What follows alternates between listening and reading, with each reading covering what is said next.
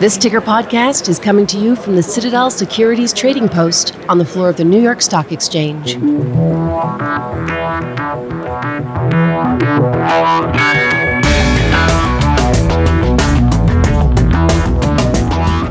Hi, everybody.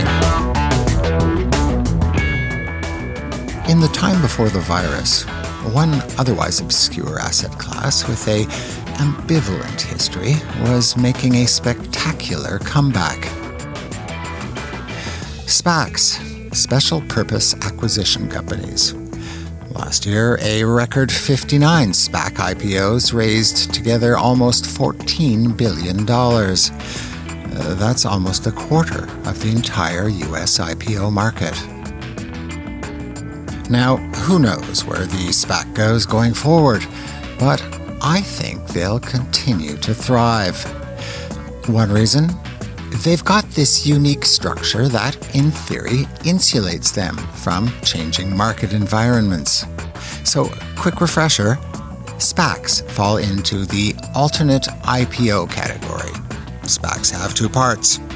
In part one, a SPAC forms when investors give what is basically blank check money to a convincing management team. Those people, the sponsors, then have two years, usually, to buy an operating business. Pretty well, any operating business. So then comes part two, the DSPAC part. The operating business and SPAC combine through a reverse merger. ARBs move out, a whole new gang of fundamental holders eagerly move in, and boom, the private company is now a public one. Quick, smooth, easy peasy. Unless it isn't. My guest on this ticker podcast says the DSPAC is the hardest part, and the part some sponsors regret skimping on. And he says, DSPAC IR isn't your regular sort of IR. This is kind of investor relations on some sort of stimulant. Phil Denning is a partner at ICR. ICR is the biggest communications player in the SPAC space.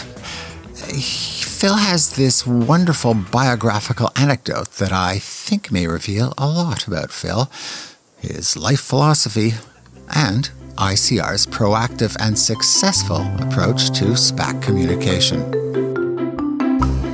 Um, when, when I was a kid and wanted, wanted to make money, uh, myself and my brother, we wanted to have a landscape business. We wanted to mow lawns. And so we uh, uh, go out, we were like, okay, what are we going to do to get clients? My mother said, you go out and you maintain our yard better than anybody else in the neighborhood. And anybody that asks, I'll tell them my boys did that and they're available for hire.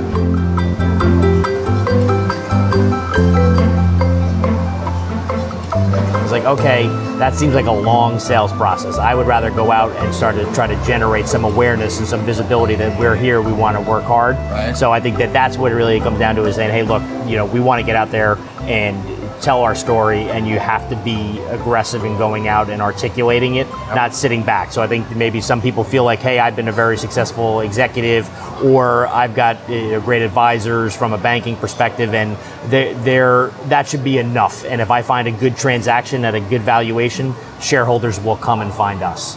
Uh, unfortunately, I think that's uh, proven wrong by the research, which is if you engage an, an advisor and you get out there from a, from an investor relations perspective, putting all that infrastructure in place, preparing to be a good public company, uh, as well as getting out and telling that story rather than waiting for them to come find you. Phil Denning stopped by the Citadel Securities Post just at the very cusp of the coronavirus arrival.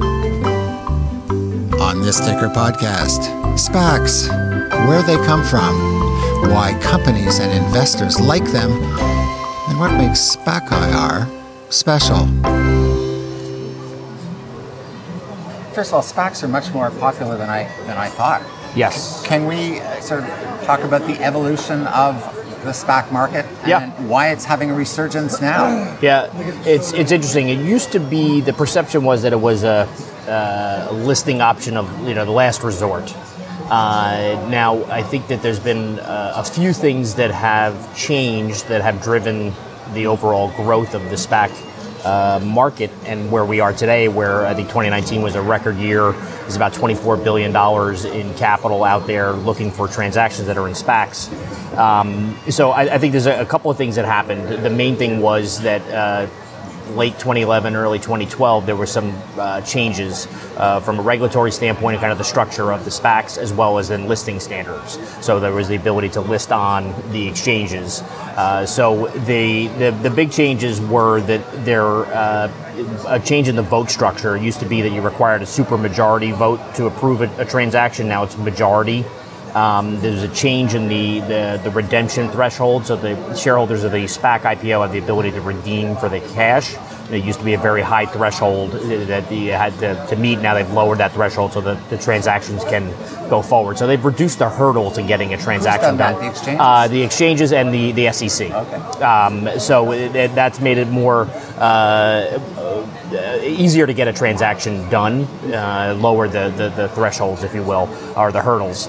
The other thing that's then happened is you've seen uh, the quality improve. So the, the as a result of those changes, uh, you know you, you see bigger banks underwriting the, the deals. You see the exchanges uh, that are listing the, the IPOs and they're competing for that business, the IPO business, but they know they'll get the ongoing listing if there's a successful transaction. Um, and then you've seen the, the institutional investor market, the private markets, private equity firms, as well as the institutional investors seeing the value in the IPO. They, they kind of going public through a SPAC transaction and then you, you've seen the, the quality of the sponsors, the, the, the, the, repeat SPAC issuers. They are very experienced management teams because a, a seller needs to know, yes, they're going to get capital as part of the transaction, but ideally the sponsor is going to provide them with some, uh, some also some experience and expertise in driving their business forward. So I think the combination of all of those things uh, has led to this significant increase in SPAC activity. What makes a SPAC different from a direct listing or an IPO? And along those along those lines, and pardon my ignorance, yep. just just kind of a, an Eddie segue here. Why wouldn't that private company just do an IPO itself? Why would it wait for a SPAC? There, there, there are a lot of uh, differences in. Uh, uh, in, in kind of why why you do it. Okay, so I think one that's uh, is time and certainty two those are two things. Time and certainty. Um, so the, the, the and, and, i'll talk about it from the from the, the company side but also from the investor side the advantages to it. Um, so as a, as a company when when you're enter into the SPAC transaction you know have the SPAC is the traditional IPO they raise a, a pool of capital. Uh, that that 90% of the funds are put in a trust account and then they go look for a transaction so there is the IPO element of it, um, but now they go and look and say, okay, now that private company, you're going to go public through a SPAC uh, merger. Um, and so there, the, the, the, the certainty of the timing and also the valuation. So the, the, the transaction valuation is agreed upon as part of that merger agreement. Whereas an IPO, you go out on the road and you say, okay, we're gonna go, we're gonna list between twelve and fourteen dollars a share. You go out, you do all the meetings, and then all of a sudden you get to the pricing meeting and say, okay, well actually we're gonna issue fewer shares at a lower price, or we're gonna be above the range. So you don't know where the valuation is gonna be, but there's valuation certainty. So as a seller, you know that, and then you have to go out and market the transaction. So that's the benefit from a, from an, uh, a seller perspective. Now each SPAC is different. So let's say that it's a private equity backed company uh, the sponsor has, you know, they sometimes they're looking to pull out cash, mm-hmm. and other times they don't need to pull out cash and they want to roll their equity into it. So they have the option in both ways. So uh, versus an IPO, they're going to be giving up some of their, their equity, taking it public, and then looking for opportunities down the road to exit their position through secondaries or, or other transactions. Right, so this kind of gives a, an interesting opportunity here where they can decide, you know, if it's something where they want to take the cash off the table or if they want to roll their equity uh, and continue to participate in the, the upside for the for the company. And then the if I, if I can then talk maybe for a minute about like the difference of uh, from the investor side. So a big thing is is it's been about the IPO roadshow. The difference is in an IPO you're on the road for two or three weeks out there selling it, and you and as a as an investor you know, you're, you're limited uh, from the company side as to how much information you can put in the marketplace. It all has to be through the SEC filings, um, and there's the IPO quiet period and all the, that goes there. Uh, so now the, the investors get one meeting, or maybe they're in a group lunch and they have to decide what, what they're, you know, if they're going to participate in the IPO. Then they got to figure out what their allocation is going to be in that IPO. Versus a, a SPAC, there's a couple of months window between the time that they actually uh, announce a, a, merger, a business combination, and then the transaction closing. So they've got a lot more opportunity to engage with the management team. They have the ability to share forecasts uh, versus what, what you're not be able to do through a traditional IPO. Right. Um, you have the you have the ability to, to meet multiple times if you want, and then you, you, you have the the ability then to uh, get more comfortable with the valuation and understand it. And it gives the, the company the ability to leverage the media to get out there to tell their story, um, talk about it. You have to have an attractive valuation in order to keep the investors engaged and want to say, okay, I want to I want to stay in this stock. But you also need to articulate a growth strategy and how are you how are they going to see shareholder maximization? How are they going to see value enhancement? So that's the you know part of it. There is getting out and telling that story, and you, you have versus a traditional IPO, you could be out there engaging with those shareholders, telling that story, leveraging the media, uh, and also making sure that your your employees you're you're engaging with them and telling them the story as well, and getting them excited because they're going to be a public company. They're going to hopefully participate in the the the equity as well through uh, the, you know incentive compensation, et cetera. There, there are two different phases to a SPAC. There's this SPAC and the, there's this other D-SPAC process. Yes, uh, yeah. A word I, I, really like. the, the investors in the SPAC, you expect them, they're just there for the transition. You expect them to move out, right? By the There's- there's- time. There's a certain amount of turnover, yes. Um, so there, there's, uh, I would say that there's probably four phases of a, of a SPAC. Okay. You got the actual IPO, like Yep. going and raising the capital. Um, then they then they identify a, a, a target. They announce that transaction. Then then you go through the DSPAC process, right? So then that, that's now you then you're a publicly traded company once you have the successful DSPAC process. When do you ring the bell? Is it is it at the SPAC or is that when the merger company is announced? Is that- Uh, you, you, you could probably do both, right? So there, so the exchanges are, are obviously uh, want, wanting to get the, the listings. They want the, the, the issuers that are going to come to the exchange. So that's a, a big moment for uh, someone who's a SPAC sponsor experienced, and they, they want to be able to celebrate that because it, it is a, a great moment and it's a step in the process and raise the awareness and say, hey, we've raised this pool of capital. We're looking for a target within this space. So they want to be able to leverage that as, as the sponsor. So that you want to ring the bell and you want to do some some awareness campaign and get out there and let people know that you, Right. you're looking for a deal. and that's a good way to do it. Um, In fact, I'm just thinking, in an IPO, you can't necessarily do that because you don't really know when your IPO is. Correct. Right. Correct. Okay. And then you have then you have the okay. Now you've identified a transaction. Once the transaction is closed, hopefully you're able to now you become the you know typically the, the name of the company is going to change, the ticker may change, so you'd want to be able to do uh, a bell ringing at that point as well to come down to the exchange and celebrate that milestone in, in that, that the evolution of that company now becoming a publicly traded entity, and, it, and it's a great Okay, way to celebrate Yeah. with you know the deal the, the, the deal team as well as the employees. Do you have a, a preference for where a SPAC should be listed? I don't. So we've worked with SPACs that have been trading, you know, New York Stock Exchange, Nasdaq equally. Um, I think that they're uh, equal. Would it be a question of size or, or, or industry? I mean, You know, I, I, I think two different market yeah, models too, right? Yeah, they're they're. Well, I think that the, the market structures are, are converging. Um, I think so. Is technology playing a bigger role in, in the transparency, pricing transparency, uh, pricing discovery? Um, so I think that there's. Uh, I think the markets there's certain things that each one brings different, um, and I think that you know historically Nasdaq was you know maybe thought more of like the younger technology Yep. companies, um, and you know now you have major technology companies that are listed here in the New York Stock Exchange. So I think that's become less of it. Um, I think that some people you know uh, like the, what New York Stock Exchange offers uh, from from a, uh, a brand reputation and cachet. So both of them bring a lot of great things to the table. So fr- from our side, uh, you know, from the investor relations perspective, the the listing uh, where you choose to list is less of a, of a concern, um, or sorry, less of a uh, uh, differentiation, and more about uh, you know that that's going to be the, the life as a public company. And I think both both exchanges do a great job of supporting their their Okay. issuers. Okay, fair enough. So, so let's begin with, with the life cycle then. Yep. You get the call. It's Thursday morning. Right. The management team calls calls you up. Right. We have some thoughts on who we'd like to buy, Right. but we don't really know yet. Yeah. Take Go it from for it. there. Yeah. Okay. So uh, you know, in that scenario, you know, now we'll, we'll, we'll assume that they have already. Uh, I don't know to assume that they've already listed, so they've raised the SPAC, and then they, they call us and say, okay, we, we've raised the money. Now we want to get out there and, and find a target, and we want to get our name out there. So we'll, I'll use that as the scenario. So the, the SPAC issuers come to us and say, hey, you know, we've, we've identified, uh, you know, the a particular industry that we, we want to do a transaction in based on our legacy experience and expertise and knowledge. Uh, so what we work with them at that point is is really awareness, getting out there, and so because they want they want deal flow coming to them.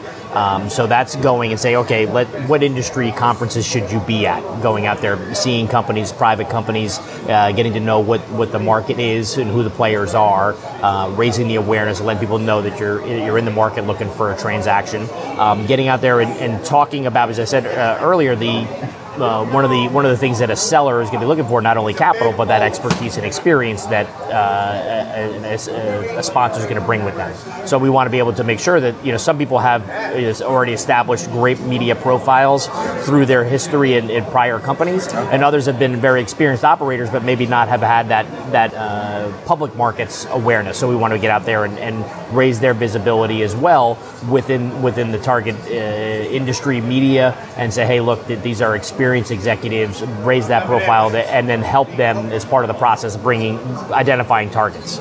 Now we get. I yep, want to just circle back to that, but Yep. I, um, I'm a little confused. So, in the SPAC, pro- you don't, you don't, you're not involved with the, the original SPAC listing. Typically, we, we can be, but most of the time that there it's. Uh, uh, you know, I personally haven't worked on, on a SPAC prior to them doing the, the IPO. We Why usually not? get Because brought they in. know they know the people to contact. And, No, I, I- I guess it's mainly been more the the uh, uh, the the bankers that they work with. They have a certain sense as to the ability to get get a, a transaction Okay, done. right. And the typical buyer of a SPAC is a little bit different investor. They are they're very experienced in, in, in the SPAC structure, uh, so it's a little more limited audience but this that used they're to be retail investors who are into SPACs. Right, but now it, it has transformed because, as I said, some of those structural changes have made it more attractive for institutional hedge, traditionally hedge fund investors. Um, you know, some will call them like more cash arbs. They, they had the ability to park some cash at, a, you know, uh, with very little risk. Uh, and then they have the option, if they like the transaction, they have the ability to continue to enroll their equity, or they have the option to say, I, I would rather take my cash back. Or if it's a successful transaction and the stock trades up, they have the liquidity then uh, to make a decision. So I think that there's uh, it's become more attractive as a result of some of those uh, changes that have happened through those the last you know eight plus years uh, that have made it more attractive to institutional investors. And then you see the the you know we, we actually just did a uh, at uh, ICR we just published a, kind of a, a year in review 2019 SPAC primer, um, and so you know available on our, our website uh, icrinc.com. Uh, go, you can check it out, and you'll see who are the, the, the biggest institutional buyers at the IPO, and then who are the uh, who are the bigger buyers in the de-SPAC process. So what you're getting more into the fundamental shareholders, the Fidelities, the Wellingtons, the Vanguards of the world, uh, because they then now coming in and saying, okay, because they're they're buying the the management team and the company that's going to be continuing to list. So that's the versus transition where they would come to you because so there's a, a, a relatively limited number of, of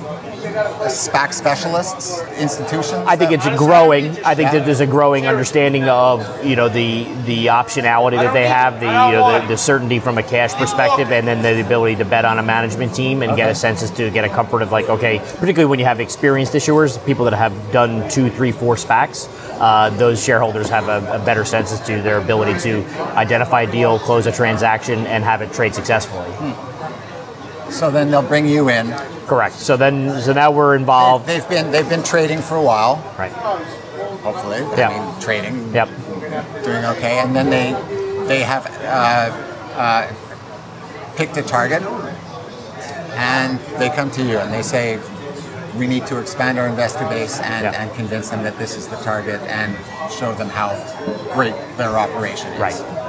So yes, so now at that point, so they, you know, after they list, they have, uh, and that was another change that actually happened as well, going back uh, to the 2011-2012 period, was they expanded the window of time they had to do to complete a transaction, to identify a transaction and announce it. Um, so now you you know, I think you have up until 36 months. Most of them are going to be in a 24 month period to identify a, tra- a, transaction or a target, a business combination. Um, so in that period, they you know we, we can help the, the SPAC sponsor raise their profile, help drive deal flow. They've now identified a, a target, a business combination. Uh, so we then work with the the management team of the the target is now they they are historically been operating as a private company. They need to be battle tested and ready to get out and, and meet with investors, institutional investors. Uh, so we work with them at that point then is saying, okay, you know, we're going to help you with all the merger announcement around that transaction. So there's going to be, again, we want to get the media attention. So we want to make sure that we've got a media strategy around the, the business combination you work transaction. with both groups. Correct. They, through this, yes, exactly. So we're working with both both groups, uh, the, you know, because now you are into the merger process. Uh, so you have to live with within the the, uh, the restrictions of a publicly traded vehicle, um, you know, that is the SPAC. Uh, but also then you have the ability, a little more flexibility versus a traditional IPO about getting out and telling the story. Um, so the, you announce the, the transaction.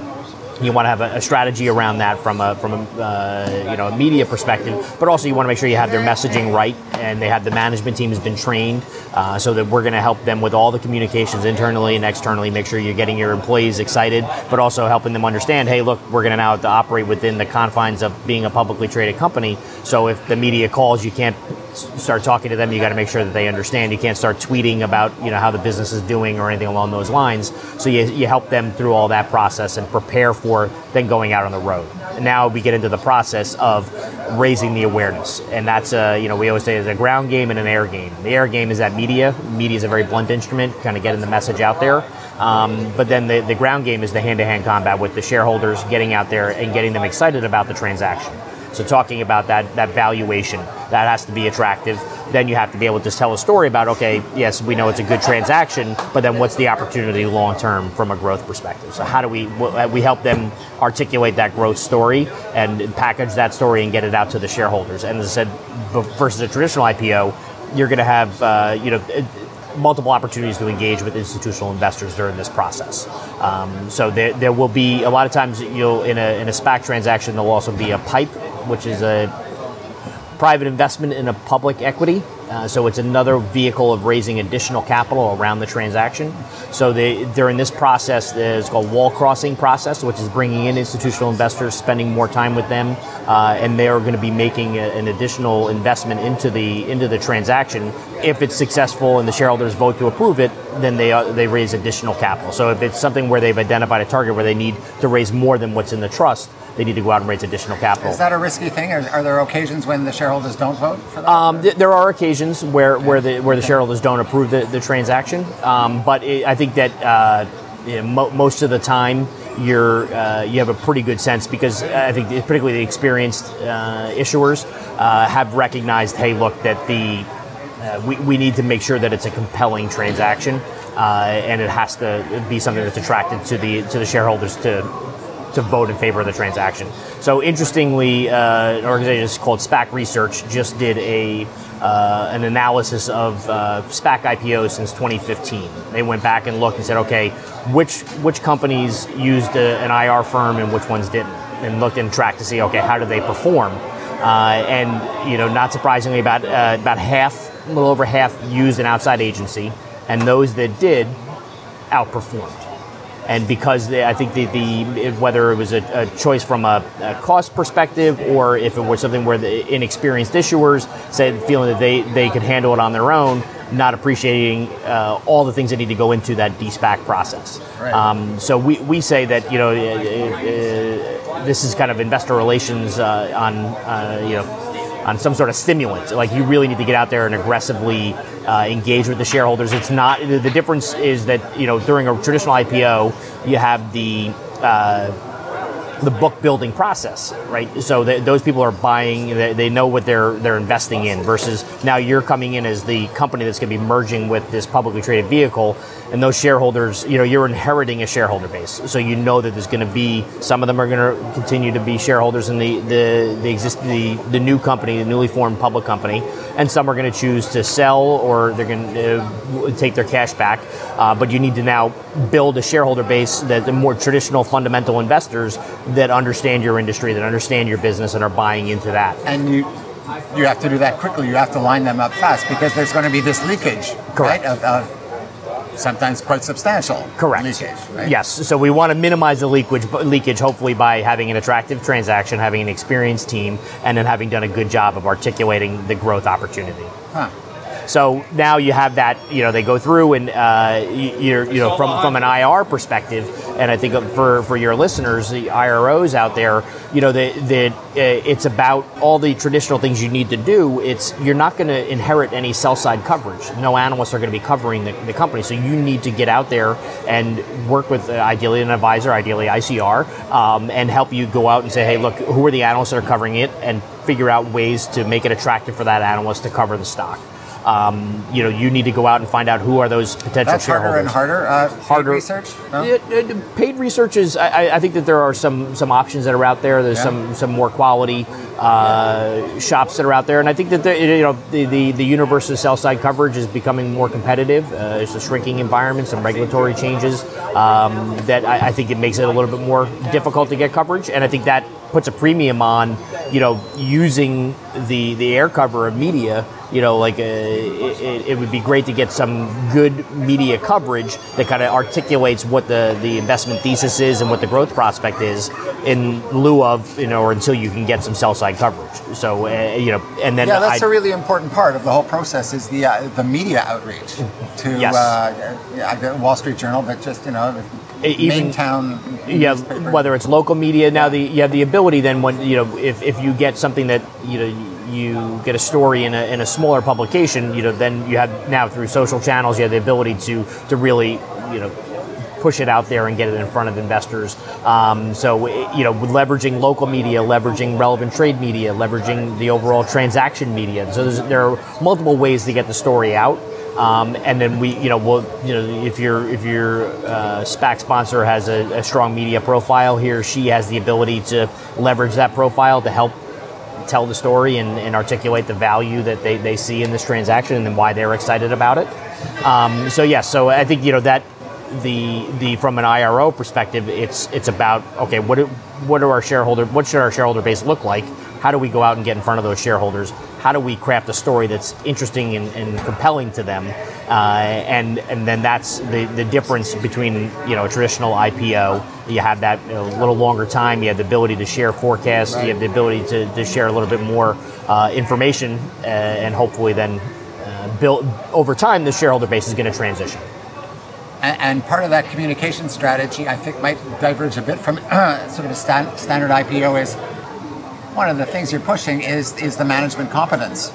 That's kind of the product, not only during the original listing, but also in, in the DSPAC process. That's Right. that is an, an opportunity actually. Yeah. because these guys sometimes are known Yes. on, on the street uh, for Yep. their acumen and so on. Correct. So that might be a little different from an IPO. Yeah, you know, I, I think it, where where it's uh, Maybe they want to have their own sort of personal website or personal Twitter account, or you know. Yeah, no, I mean they they they, they tend the the uh, management teams that are the SPAC sponsors. You know, they they are going to play a role in the ongoing business, and it's going to be different. The the ideal is um, you know you're going to have the management team that's been running the business that they're that they're merging with or acquiring. Uh, in the SPAC process, and then you're going to have the SPAC sponsor management team as well. So depending on what their roles will be in the in the ultimate combined company, you may have the SPAC sponsor become uh, you know a, a chairman of the board, play more of a board level role that is a you know an experienced executive that could be a good uh, advisor to a newly public CEO. Um, so I think that's you know typically what you would see is they're going to come in. They may not always be operating the business. They won't be taking over Oh, the really? Oh, operations. okay. No, they I- may ah, I so that that's uh, ideally it's the operational management team is going to come in and the SPAC sponsor team is going to be there and then helping them grow the business. So you'll be selling both management teams.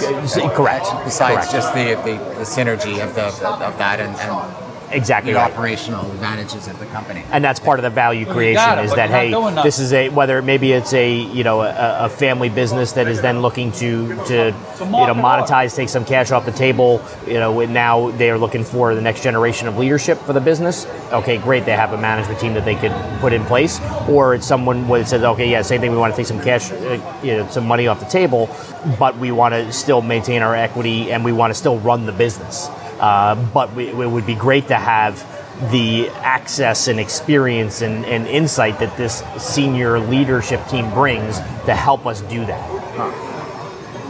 Okay, so you're at the point now where uh, you've, you've, you've merged essentially management teams. What's your communication strategy Yeah. at that point? We'll, we'll go back a little bit. So it, during that de-SPAC process, it is, um, as I like to say, it's like you, you got to be changing the tires while the car is still going around the track. Yeah. Because now you've announced this transaction and you've got a private company that hasn't been doing an IPO prep process necessarily. So now all of a sudden, there's a lot of work to be done to prepare them to be a successful public company, but also to be able to go out on the road. It's developing that narrative, the messaging. It's putting together an investor presentation. It's training the management team. It's getting out the you know the process of putting out press releases and telling their story, establishing those protocols. Uh, it's then going out doing the, the road shows, meeting with the investors. Uh, you know, doing an analyst day or, or uh, an investor day to, to, to Not much uh, different than articulate any, any, other typical IPO. Correct. And now you and you've got to do all the infrastructure of setting up an IR website and all the things you need in place in order to be a, uh, a fully functioning public company when the transaction is closed. So we're during that de-SPAC process, uh, in addition to getting out and telling the story, meeting the investors, and, and uh, articulating the the overall uh, strategic rationale of the transaction. We're also working behind the scenes on all the infrastructure that you need to put in place as a public company. Um, so now you get to the point where okay, we're the, the we come to the shareholder vote. The shareholders vote in favor of the transaction. Uh, said, now there's going to be typically a name change, a ticker change, uh, hopefully a bell ringing to celebrate that uh, occasion. And now you're off to the races as a public company, uh, and that comes with all the things that you need to be able to do from closing the books uh, in, an, in an early fashion to be able to prepare for quarterly earnings, and you're going to be doing that first investor uh, uh, earnings call and preparing for it and getting out and, and making sure that you have the right uh, guidance in place. You have the right metrics that you're that you're disclosing. That investor you you know have a good sense of what investors are looking for, uh, an ability to answer their questions, uh, and then making sure that you know getting out there and uh, ideally engaging with the sell side, looking to build those relationships that over time hopefully will lead to uh, coverage, getting out and, and being at all the right conferences and all the things that come with this traditional public life as a publicly traded company. I'm thinking of the SPAC future, the future for Yeah. SPAC issuance. Yep. I'm thinking uh, the economy might go down the tubes. What's that going to do for SPAC Mm-hmm. Right. issuance? That's is, is that going to be good or neutral or Um, I, I think that you know that uh, from a SPAC issuance in a in a down market, I'm, I think that there'll still always be, uh, particularly now as it has evolved, that there will be experienced issuers, um, and then I think when you do have a uh, uh, market downturn.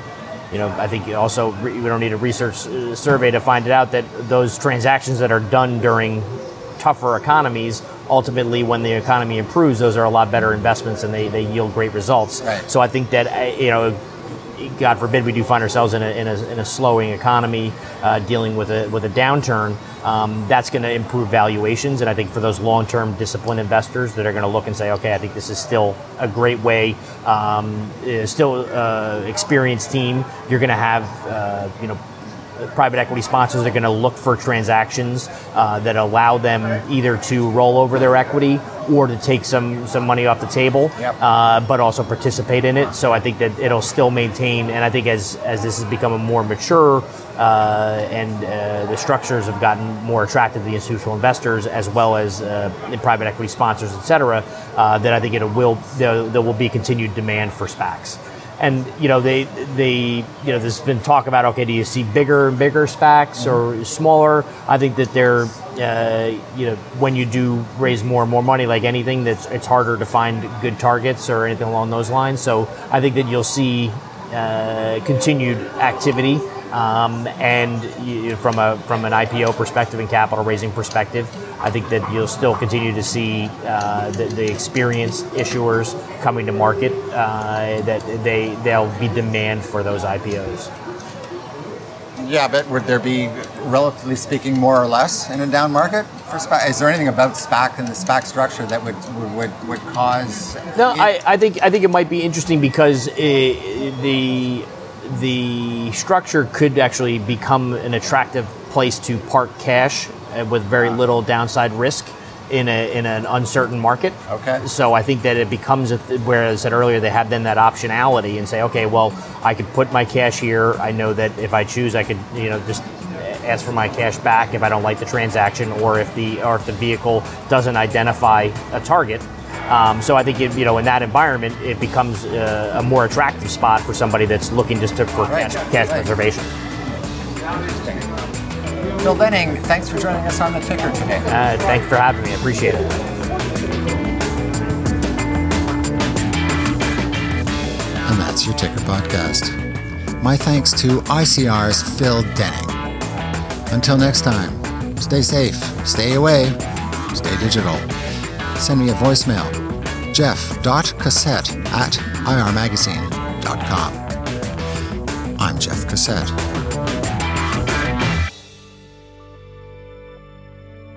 Citadel Securities is a member of FINRA and SIPC. The content of this podcast does not necessarily reflect the views of Citadel Securities.